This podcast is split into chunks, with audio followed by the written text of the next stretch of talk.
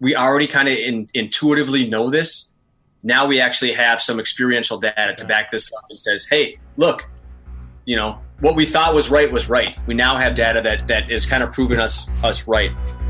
Firehouse Vigilance presents the Weekly Scrap, a podcast dedicated to the never ending fight against complacency. All right, Corley Moore, Weekly Scrap, number 40. Special guest, Nick Ledin, firefighter, Eau Claire, Wisconsin. Member of Fire Engineering Blog Talk Network, technical member with UL FSRI. He is an instructor and an author extraordinaire. Lots of articles under his belt, and I'm going to pick his brain on them today. And he's also one of the founders of Firefighter Rescue Survey. I'm proud to have him on this scrap. He's a very patient person as he puts up with my ineptitude with technology. Thank you, Nick, for coming on Weekly Scrap number 40. Yeah, glad to be here, man. How you doing tonight, Corley? Doing great, brother. And everybody out there watching live, if you have questions for me or Nick, hit us with them. We love answering questions. And uh, so just post them in the chat, and I will definitely get to them and throw them at Nick and see what he has to say. And so, with that being said, um, is there anything I missed in your introduction? Anything you'd like to add? No, nothing, nothing important. I, have been doing this for like 13 years, and and and I dig it. Awesome, awesome. That's well, all that really matters. You have some of my favorite articles uh, on the internet. No, I'm gonna I'm gonna pick your brain on them. So I hope you don't mind. I'm even gonna go back in time on you to some of the older ones. So, um, one of the funny things is when I first I was researching, I was building a presentation called "Sex and Drugs and Fire Behavior" because well, I tried to make it as exciting as I could in the name. But along the way, I was trying to research some information on basically water behavior and so I found your article, Apples to Apples, which is exactly what I was looking for. And I just reached out to you blindly through the internet, I believe. And when I finally did get a hold of you, you were gracious and awesome and helped me get through my uh, research that I was after. So I've never really got a chance to say thank you in person for that. So it's pretty awesome. Uh, Absolutely, man. So that brings me right to apples to apples and the JPS to GPS and just all of the, the, the other article which you pointed me to, water behavior. Um, and I don't want to go into all the math on it. It's a, such a great article. So if you get a chance, go search for it on Google.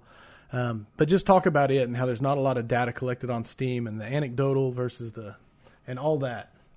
Yeah, absolutely. And and what's nice is that since that's been written, there we're starting to actually dissect Steam a little bit. So we actually have some type of empirical data at this point in time. But prior to about two years ago, everything was anecdotal. Um, and depending on who you were talking to, Steam was either a giant concern or it was something that we didn't need to be concerned with at all. Right. So the article itself gets way in depth. It's, it's definitely math heavy um, for a lot of people. And, and for firefighters, it's definitely going to turn some people off once they see some equations in there. But I like equations because they're objective, they're universal, they're ubiquitous, they don't care about our feelings, and they're the same for every fire that you've ever been to and every fire that you're ever going to go to. And they do a good job of showing relationships between uh, two different variables. So I just did some research and um, really this article was was almost written by other people. Um, all this stuff has been said and been done by brothers and sisters much smarter than me and that are more experienced than me that have been doing this longer than me. I just had to do some research and all I did was try to take all that data that I ended up finding and then kind of puke it out into one spot. Throw it all into one place for people to find it. That was the goal, yeah. it is. It is a great article. So, like I said, water behavior. Search for it. You can find it. It's good to read. Uh, I did want to touch on you before we got going in depth, which is uh, I don't like dominating this the scrap with too much talk about you know current events and stuff, but how uh, COVID and the pandemic has basically affected the fire service uh, and and in your neck of the woods, what's going on up there for you.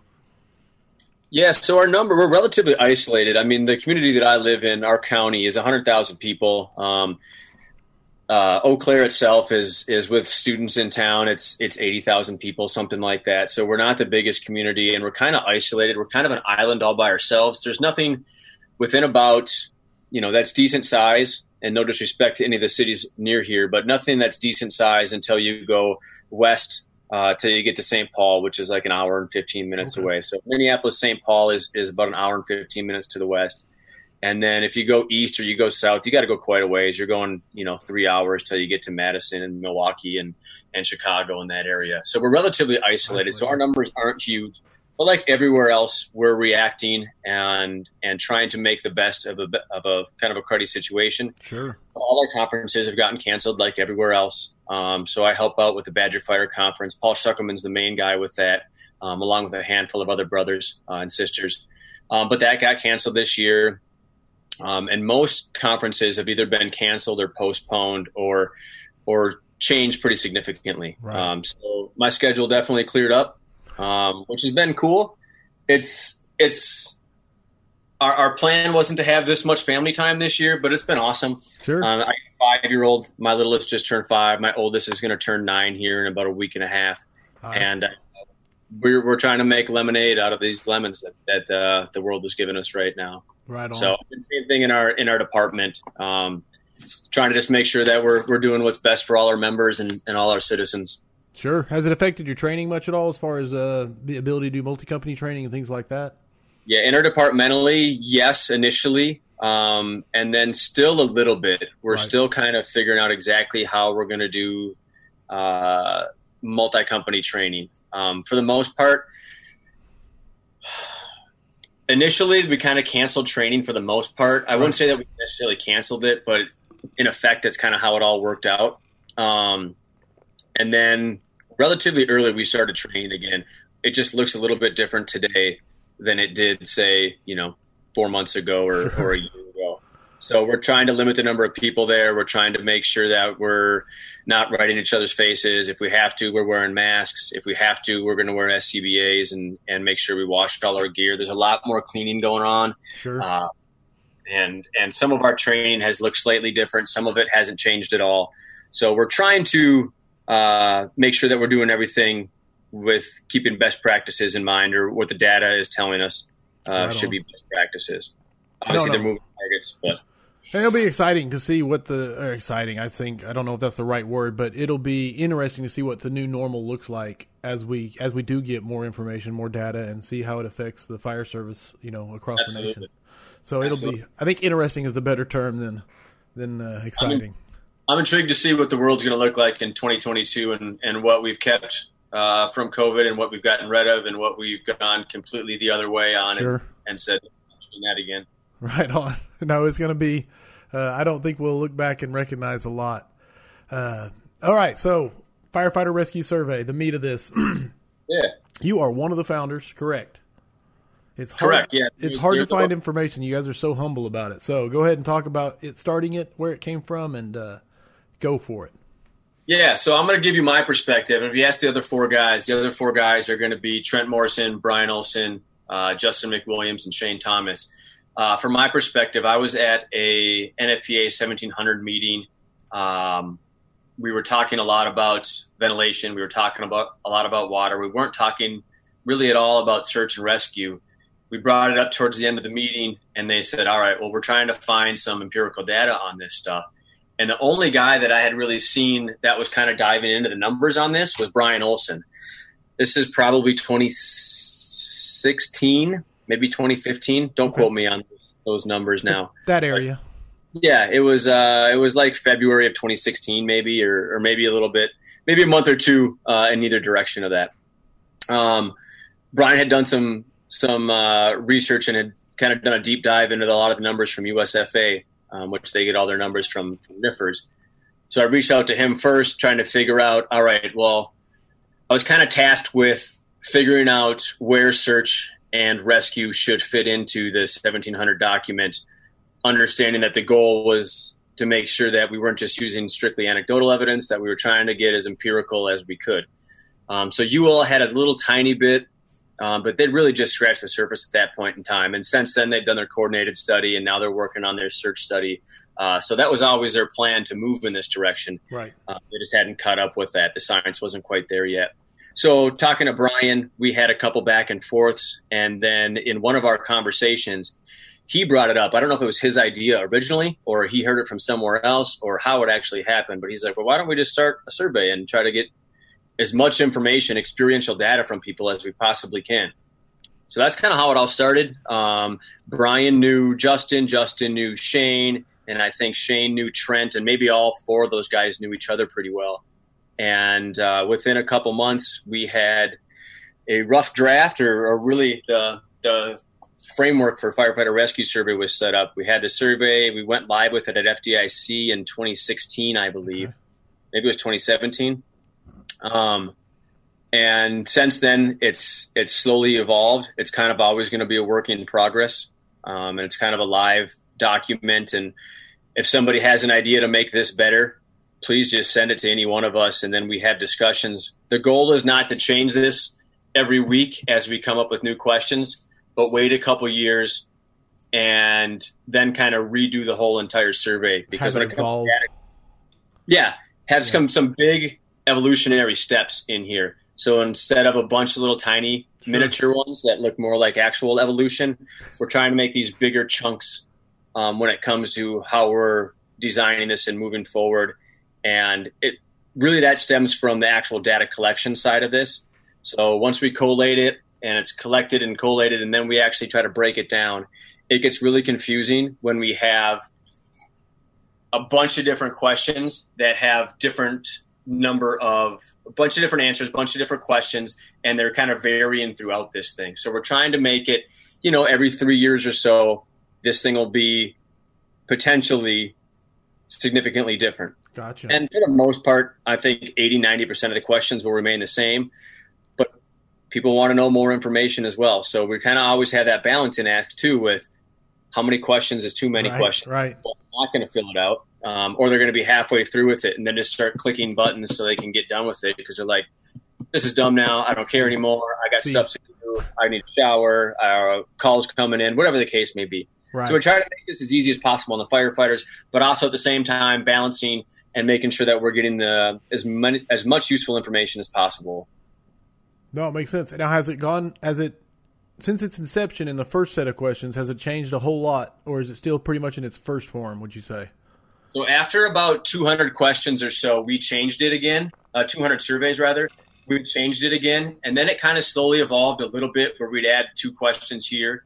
Um, but after we had 892 finished surveys, so January 1st of 2019, we went and we went from about 25 questions to up to 50 questions. Okay, almost 50 questions. Um, and a lot of that was after we did a lot of the research and we started dissecting this, we realized, you know, we're, we're firefighters. We're not the, they're very smart, very intelligent guys, um, but we'd never done this before. So we found, found some holes in the questions that we were asking and also in the answers. Uh, so a lot of our answers initially were like, well, choose as many options as, as makes sense. And so you'd put for type of search, you'd put, well, it was VES, uh, which is a type of targeted search. And once we went in there, it was uh, we was oriented because we had a guy at the window, or how everybody. Okay, yeah. Now we have three of those. So right. now what we did is we then said every answer that we have is now choose the one best answer, and it makes it so much nicer for data collection sure. because a lot of these questions and answers. Um, some of them are subjective, but also if you make them like a Venn diagram, there's overlap here. So we're just trying to make sure that we're getting the nuts and bolts, the most important part of each one of these questions, um, so we can then disseminate that to the fire service. No, and absolutely. people look at this and say, "Cool, now we have this data, and what does this mean to us in our department, in our um, our area, our community, with our training? So, what does that mean to us? Is kind of the important part here." Awesome. So it's sitting right around 50 questions, you'd say? Just mm-hmm. under? Yeah, we're at like 49, 48 questions, something like that. With the last couple being, can we contact you if we have questions on this? do you have a link to um, any other information, whether it's a press release put out by the department, um, whether it's something that the department put out, or maybe it was even local news. Sure. Um, so sometimes there's video that's associated with these as well. If you go look into the to the survey, look awesome. at the raw data. What was I gonna? Uh, how long would you say it takes to do a survey, start to finish, for your typical? Of course, the new guys they're hiring nowadays are so much more tech savvy than uh, the generations past. But uh, your typical firefighter, how long do you think it would take? If you have a couple pieces of information, if you have kind of what time the fire department arrived, what time you found the victim, what time you removed the victim, if you already have that information in front of you and what time this call came in, it probably takes about 10 minutes, maybe 12 minutes to fill this out. It's relatively quick. It's you know, if you look at some of the questions, is what was visibility like here? Was it low, uh, moderate, high, or no visibility? And and you just punch that in. So most of these questions are are pretty easy to answer. There's a couple that we ask for some timestamps and some time data, and if you have that beforehand, super easy to fill this survey out. So you're not asking to type up paragraphs of, of narrative or anything like that. Nope. Everything is just clicking a button until you want to potentially add a add a link to some more information about this. You know, hey, your local news was on scene and they caught some video, or they followed up with this uh, victim, or they interviewed your guys uh, or girls. So if you have that, then you copy and paste that. Everything else is just a, a, a click of a of a mouse. Nice. Okay. Um, so for listeners, what defines a rescue uh, or an assist? You know, just kind of go into that. Yeah, very good question. And this is something that's kind of been slightly a, a, moving target as well for us. So where we're at right now is anytime we remove somebody with the thought of, I think this person's still alive, or I think we can save this person still, anytime we remove, that equals rescue. So removal equals rescue for us. Um, so if you get there and the person is is obviously dead on arrival, and you're going to leave them there for the coroner, we don't count that. Sure. The other kind of messy part, messy part potentially is the assist thing. So if you open up, say it's a multifamily dwelling fire, you have fire in a unit, and maybe it's extended into the hallway as well. If you go to the floor above and you assist grandma down the stairs, then somebody wants to say hi real quick. If Yeah. you would, if you All take, right. what's up to everybody? What's up, buddy? That's Corley. Say what's up, Corley. Hi. this is Dylan. All right, do you want to go see Mama? All right, here she is. I say the scrap at least got cuter. We figured that part out. Yeah, right. hey, buddy, let's listen to Mama. it's been a long day here. That's awesome, man. Um, yeah, so an assist. So if we can glean, glean useful information from your assist, we want that information in there. If it's something as simple as I went to the floor above, there was no smoke up there, hallways were clear, and grandma could walk. Personally, I wouldn't put that in, but I'm not going to fault somebody else for putting this Sure. information in. Um, so assists and and actual rescues slightly different, but there might be some other time where you open up the front door, the person's still able to walk, but you need to assist them out of there because they, you know, maybe they're a little bit smoke drunk, uh, maybe they're drunk drunk, um, or maybe they they uh, they just need some type of assistance from you. So a little bit of again, kind of these Venn diagrams that overlap a little bit. Sure. If we can glean useful information here, if you think there's something useful to pass on to the fire service, please fill out a survey. Awesome, man. No, that is awesome. All right, so as you've analyzed this data, what has jumped out at you as you've as, you've gone over the stuff that you've collected over the past three four years? Yeah, there's a couple things that that have that have stood out to me. So I'm going to do a, a little rapid fire here. Okay. Um, some of the important ones, and and this one kind of hits close to home for me, but um, has to do with victims behind a closed door. We know that we started asking this question uh, January 1st of 2019. So we analyzed all the data from the first 500 rescues since then. We, we're at over 1,500 total rescues as of earlier this week. Um, Very nice. Yeah, which is pretty awesome. I was pretty stoked to see that. Um, Obviously, that- we want to get more and more and more, and we're going to try and spread the word. But that's awesome, man. yeah, right. I mean, well over well over a thousand, and, and we're over fifteen hundred right now. But was the the percentage of the survival rate when you're behind a closed door versus when you're not behind a closed door, when the victim is behind a closed door versus not, and it's about twenty points higher. Um, same thing. Again, this might be not the sexiest topics, but with smoke alarms, you're right around 20% higher if you have working smoke alarms in your house as well. The ones that stick out the most to me are these timestamp data. And I'm going to actually pull these up. I have the Sure. numbers in front of me.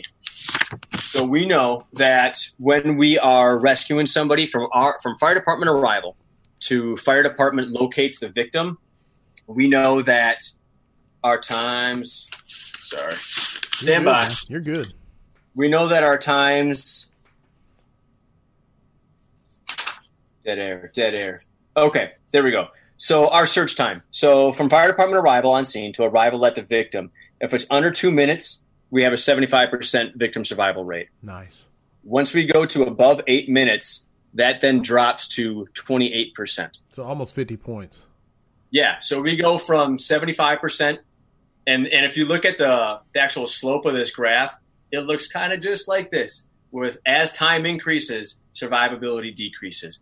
Again, we kind of inherently know this, right? I mean, Sure. that's why we stage the gear the, the way that we do. That's why we have lights and sirens. That's why we have opticoms. That's why we train.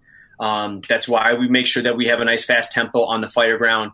We already kind of in, intuitively know this, now we actually have some experiential data to back this up and says, hey, look, you know, what we thought was right was right. We now have data that that is kind of proving us us right. And that's what a lot of this data does. It kind of reinforces best practices or what we were taught. There's only a couple things in here that kind of stand out to you. The one more timestamp thing that I want to talk about is from victim um, till arrival at victim until victim remove. We're going to call that removal time. And it looks very similar. And we have under two minutes, we have a 60% survival rate. And if it's over eight minutes, it goes down to 15%. Yeah. So it kind of hovers right around 60% until you get to eight minutes and over. And then it just drops off like a cliff here. So the slope is much different. But the end result is the longer we take inside, the worse it is for, for them. So the data's there; it's backing up. Seconds count. Absolutely. Yeah. So that's that's Absolutely. that's that's, that's uh, biggest surprise. Is was there anything that actually turned around your thinking, or has it really just been reinforcement? there's there's absolutely a couple things that that are surprising to me, and and sometimes it's I don't always want to confuse uh, an is with an ought, meaning just because the data is telling us something right now doesn't mean that that's the way it ought to be, because our sample size is still relatively small. I mean, 1500 is is nothing tiny, but there's a lot more rescues going on uh, Right, right. than we actually know of, and just because someone's realizing, hey, um, the survival rate when we're using thermal imaging cameras is lower than when we're not using thermal imaging cameras. I'm not just going to throw out thermal imaging cameras uh, with the bathwater and say, yep, yep, these are dumb. Those are gone. There's a lot of different variables that we need to, to take into play. So people aren't using those thermal imaging cameras when visibility is high. Uh, when it's moderate, they might not be using them. And that's typically when they're at a little bit, they have a higher survival rate too when they're at uh, high and, and, and moderate uh, visibility. Also, are we using them correctly? What can we learn from from thermal imaging cameras? Uh, the, the biggest surprises to me when it comes to the data are going to be um, exterior conditions upon arrival versus survival rate. I think most of us would think that we have nothing showing from the outside. We're going to have the highest survival rate, which is what we're seeing.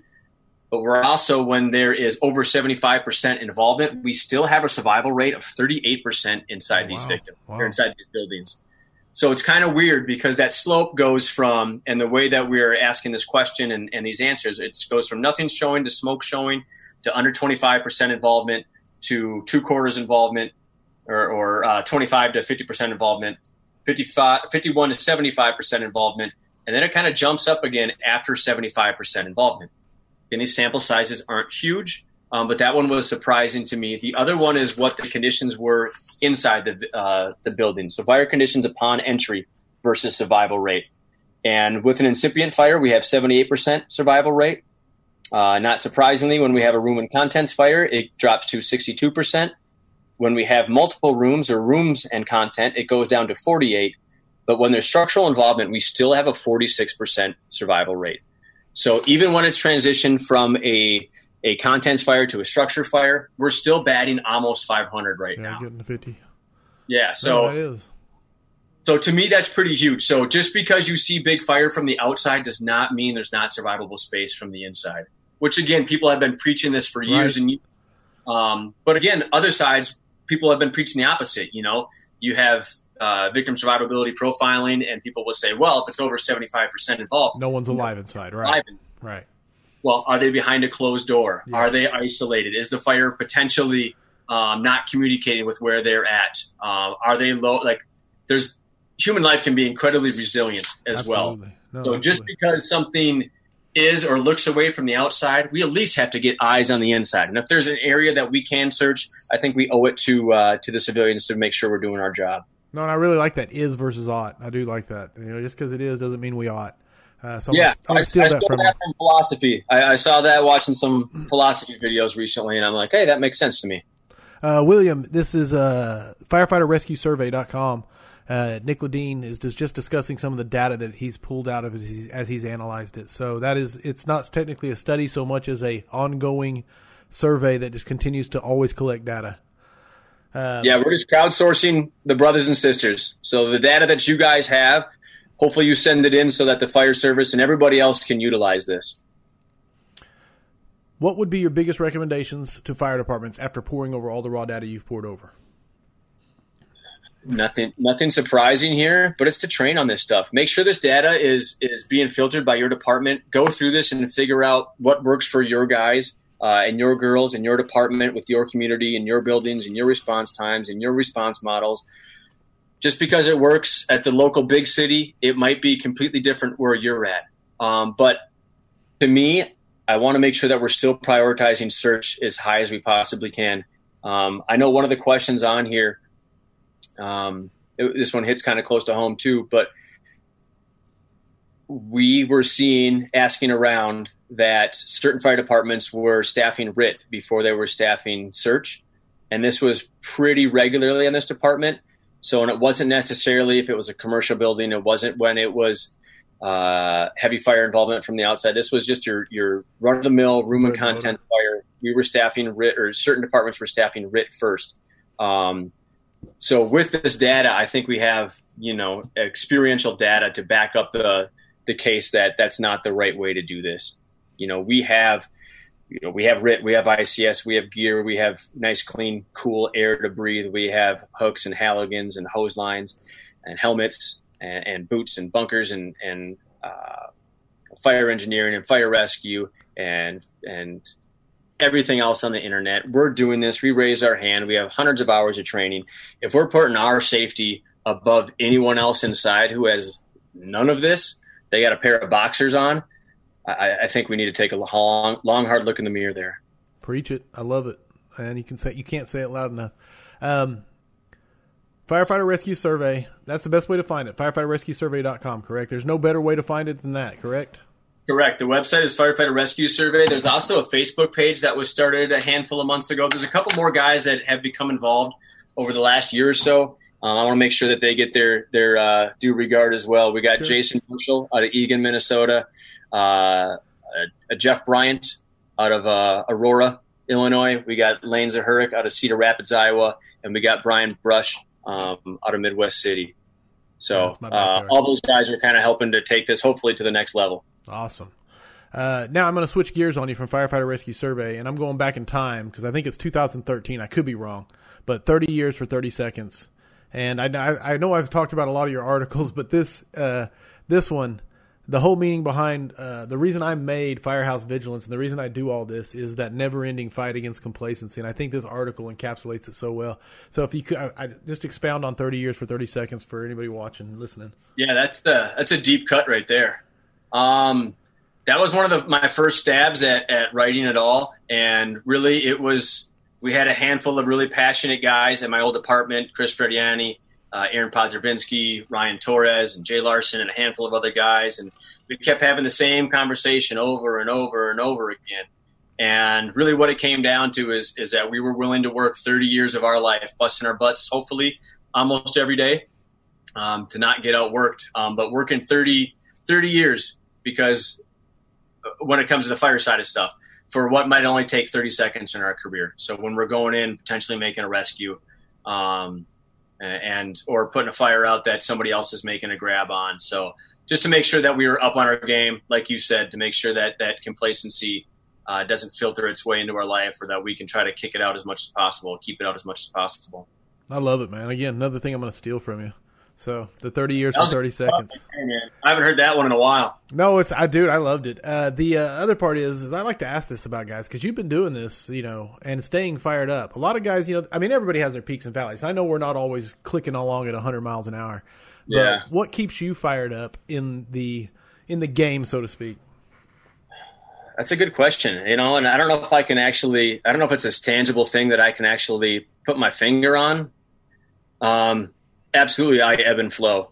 Um, it's it's really I guess if it's anything, it's talking to brothers and sisters that are passionate, that are fired up. Uh, I think teaching helps. I try to teach every once in a while. Um, seeing a, a, new guy with a month on that wants to just train all day, like that gets me excited. Right on. Um, so it's a whole bunch of little tiny things. It's not one big thing. But I also, when I see my kiddos, uh, I feel like I owe it to them um, to make sure that I'm I'm doing everything that I can for everyone else in this city. Oh, that's pretty powerful. That's good. All right. I always want to ask guys when I have them on. Um, books that they think firefighters should read. Doesn't necessarily have to be a firefighter book, but a book that you think a firefighter should read. I like to always ask. Yeah. Um, so uh, war fighting, the MCDP one from the, the U.S. military, or excuse me, the Marine Corps, is is awesome. It's uh, it's relatively short. It's a heavy read, and really, it's it's strictly about uh, war fighting and and what the Marine Corps' perspective is when it comes to war. But it's so it's one of those books that's not about the fire service at all. Right. It's completely about the fire service at the same time, if that makes sense. Um, so that one's huge. One that's that's fire service related. I, I really like Random Thoughts by Vinny Dunn. It's one of those books. Um, uh, excuse me, by Tom Brennan, not Vinny Dunn. Uh, by Tom Brennan. It's one of those books that it's just this back page article from fire engineering. It's all those put together Put in one together, spot. yes, the- the But it's super easy. Like you, you got to go to the bathroom. I can read one of those real quick. You got five down minutes. I can read one of those real quick.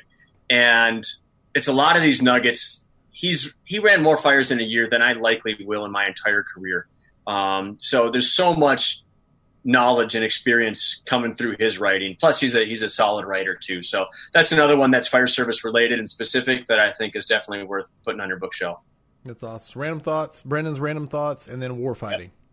And I think I talked to you about this one time, which is I haven't read war fighting, but the art of communication. Um, someone I I wish I could remember the guy's author. I should have looked it up beforehand, but I forgot about this. But he took That's war right. fighting and rewrote it completely, basing it around uh, communication and talking in a corporate environment. And there's a new one now too. Now that we're on this topic, that the U.S. military or Marine Corps just put out. It's uh, MCDP seven, um, which is Marine Corps Doctrinal Publication seven, Right. um, and it's just titled Training. And it's kind of a thirty thousand foot view of how the Marine Corps views training. But again, it's it's very applicable to the fire service, and and to anyone who's stoked about and, and psyched up on on training aspect of everything. There's a lot of really good nuggets in there too. Sweet, sweet. MDCP seven, Yep, MCDP seven. MCDP seven.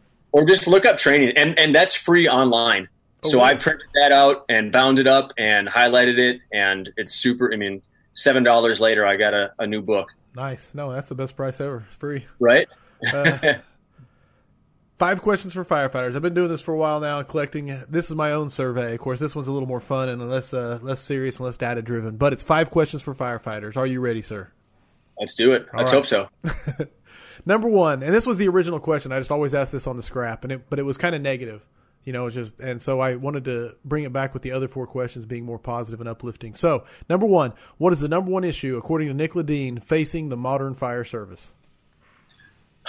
i guess today and and, and this is low hanging fruit right now but but covid-19 is is you know right smack in front of us every single day at, at my job so uh, i guess i'm picking the low hanging fruit right there Yeah, that's easy. I, I can't argue with that that answer. uh, what is number two question? What is the thing you are most excited about for the future of firefighting? What am I most excited about the future of firefighting? Um, God, again, this is kind of a, a cheesy answer right here, but I just kind of see want to see where where we get where we take this. You know, where all the younger guys, all the up and comers, where they take this. Um, obviously, the fire service in the last generation has evolved a ton. Intrigued to see where we take this um, and, and what happens next. So just kind of the ge- the general direction of how we how we go about it. I mean, Yeah, I mean, we've what I love about the fire service is the specialists, the guys that get really in depth on everything.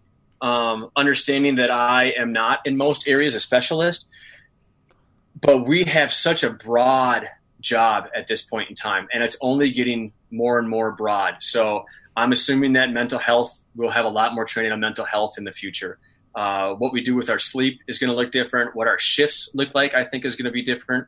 Um, what our gear is made out of is going to look different. Uh, I think there's so much that is going to look different in the future that uh, I just can't wait to see what it looks like. And, and hopefully, most of the things are are all centered around what's best for the, the civilians in our in our district, and obviously for the firefighters as well. But but that's uh that's a that's the second one. Right. Okay, I like it. Uh, and it's the you know you can see it you know especially in my career. I started in '97, and just through the career, just keep adding hats, keep adding hats to what we do, keep adding, and, and then you see it diverting into specialists, and so what that's going to look like going forward.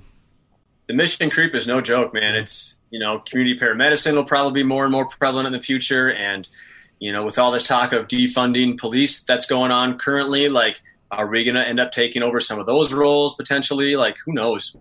Hope not. So, right. Uh, that's my personal opinion. Best position. Okay, number three. I'll get back on uh, questions. Number three. Best position to hold in the fire service. I got two here. Okay. Uh, I think training officer. You can have such an um, a, a large change in a department. You can not only change strategies, tactics, tasks level thing, but you can change a mindset relatively easily from that position. So I've always wanted to be a training officer. I also really like just riding backwards. That's where I've been at my entire career. It's pretty darn awesome. You don't have a whole lot of responsibility for the day to day stuff and the interpersonal stuff. And so you can focus on just being really good at, at your job at, at, pulling hose lines and stretching and advancing and flowing hose lines and, and performing your searches and all the other different hats that we have to wear as well. But I like to be in there. I like to be the one that's sweaty. I like to be the one who's actually doing work and, and uh, earning it, hopefully. That's awesome. Like the answers, and I think you might be the first person that said training officer.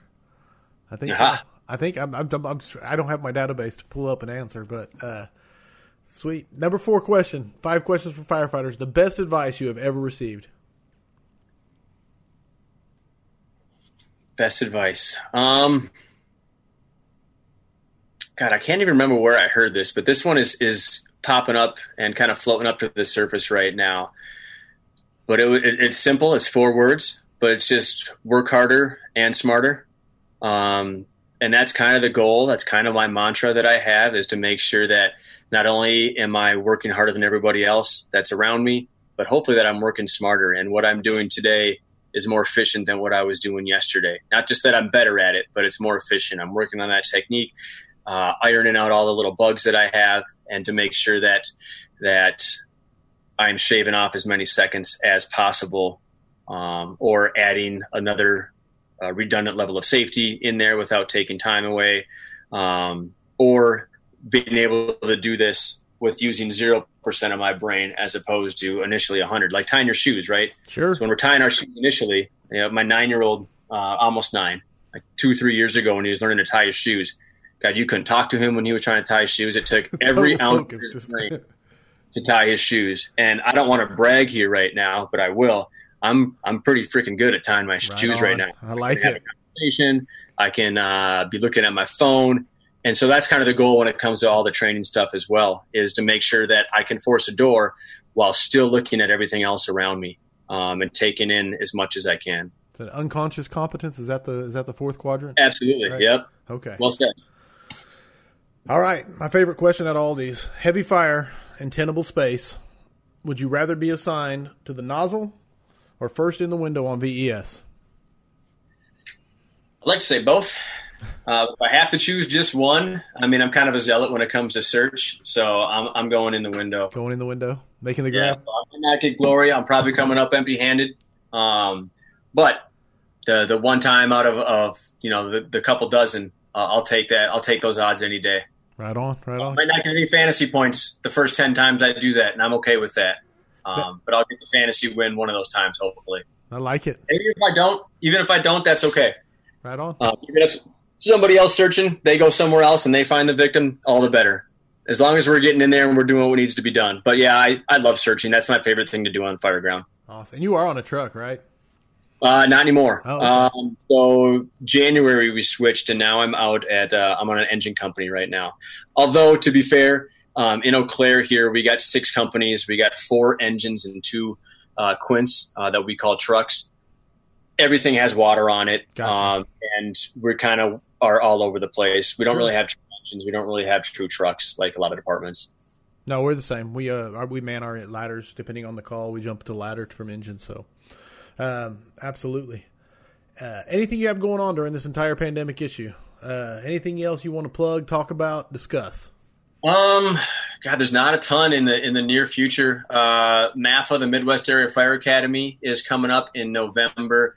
Super awesome conference. Uh, I don't have the list in front of me for everybody who's going to be there, but uh, Jeff Bryant at Fire Nuggets is putting this on. I was there last year, and, and McCormick was there. Uh, Mikey Torres was leading the class with Ty Rondo and a bunch of other guys. Nice. Uh, Jeff Rothmeyer. Uh, uh, Fire by Trade was there. Um, or Nozzle Forward was there, excuse me. And and a whole bunch of other people there. He puts on an Austin conference, so MAFA is going to be fun. We'll be there. Where's MAFTA at? This uh, is it? MAFA is right around Aurora, Illinois. So it's outside Chicago a little ways, um, but it's a relatively cheap conference. Please look it up. Um, and there's not a whole lot going on. Everything else in this area has been canceled. So if you're in Wisconsin, Minnesota, Iowa, Illinois, Indiana, Ohio, anywhere else around here, uh, we had people from quite a few states here last year. It's definitely worth looking up. A lot of really good instructors there, and uh, it's a good time too. Are you gonna be there? yeah, I think I'm helping out with uh, Mikey Torres's truck class again. Okay. I don't exactly know what my my role is yet, but we'll get that dialed in here soon. Well, if I talk the wife into it, I'll come up there. She wants to go to Chicago anyway, so I may talk her into a little four day vacation and take a couple days to go to that. So Nice, yeah, it's it's a really cool conference. Uh, Jeff Bryant uh, is is obviously I'm, I'm a little biased here because he works with Fire Nuggets and uh, also with Firefighter Rescue Survey, but right, he is one of the most passionate dudes. When you ask about people that drive me, it's guys like Jeff Bryant. I mean, this guy has got his pedal to the metal, twenty four seven. I, I get calls and texts from him once a month at least going, Hey, I got an idea. What do you think about this? And just to see his enthusiasm and his passion and his drive, it's it's awesome. It, it inspires me. It's hard not to get fired up when you got someone like that, pick, you know, picking up the phone and calling you. It's hard not to be. Right. Uh, I think that's about all we got. Next year we got a couple things maybe coming out with uh, with Fire Nuggets. Um, but I don't think I have anything else going on really. Uh, if you haven't ever checked out the Grabs podcast, uh, I started helping out with that as well. Okay. Um, all we're doing with the Grabs podcast, for those that don't know, is when someone makes a rescue and and they want to tell their story, they'll either reach out to us or we'll go preemptively reach out to them. And we'll try to do a quick little 15, 20 minute podcast about the actual rescue. So we're taking that firefighter rescue survey and we're just taking one of those specific ones and trying to make it come to life. Just turning it into a narrative almost. there? Tell us what you did, what worked well, what didn't work well, what you learned, um, and kind of paint a picture in 15 minutes or so. Uh, so Grant Schwalbe, Justin McWilliams are the main guys with that, and they're letting me ride their coattails.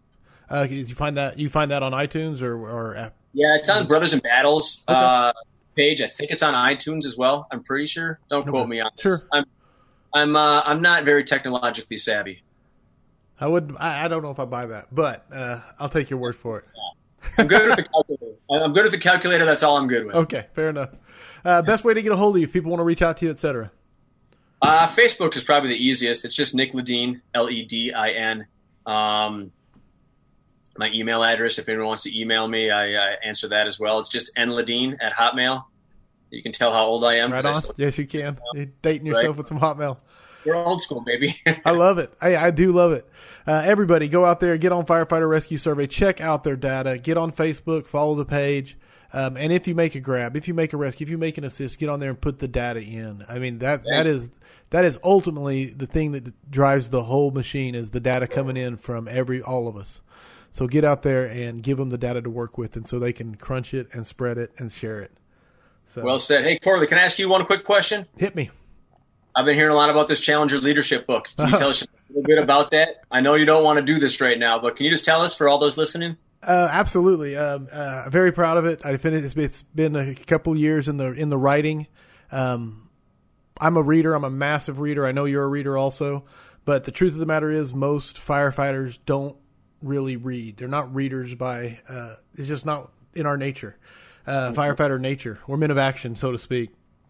So I tried to write a book that was strictly aimed at people who do not enjoy reading. So the whole premise of the book is it's kind of a devotional slash workbook. It's a it's a book of action and application. So you just there's hundred days in it, hundred challenges, and it takes about five minutes. I make fun of uh or I make the joke. It takes like four minutes if you ride an engine. It takes like five minutes if you ride a truck. Uh, to read the daily uh, little insert. It's a concept on leadership that day. And then there's a challenge you try to complete throughout the day or, or work on to make yourself and drive the concept home. And there's 100 challenges, 100 concepts, and it challenges you to complete all 100. So anyway, I'm very, very proud of it. Just launched it. It's selling and shipping it out all over the country. So I'm excited about it. Thanks for asking. Although, That's good.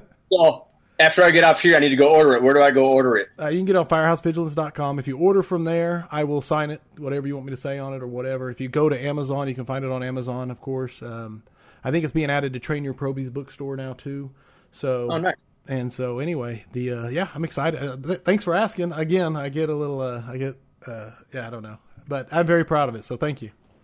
Absolutely, man. Can't wait to check it out. Let me sit there and plug my own stuff on my own podcast. I appreciate it. There it. you go. Nothing wrong with that. But no, uh, absolutely. Thank you for coming on. Guest coming up next week. We got Kyle Ramagus, which I'm going to have him on and figure out how to pronounce his name uh, if I'm not doing it right. Uh, he's outspoken. He's bold. It's going to be awesome. Following up that, the next week after, Mark vonAppen fully involved, um, and he's one of the inspirations for Firehouse Vigilance. So July is shaping up to be exciting. Uh, so other than that, man, uh, Nick Ledin, Firefighter Rescue Survey, thank you for being a guest on Weekly Scrap number 40. Absolutely. Appreciate it, Corley. What's Everybody up, else, oh, sorry. What's up, internets? For everybody else out there, I hope the tone stays silent unless it is burning. Uh, stay safe out there. Thank you, brother. Yeah, thank you, man. Thanks for listening to the Weekly Scrap. Please subscribe and please share. We'll see you at the next episode.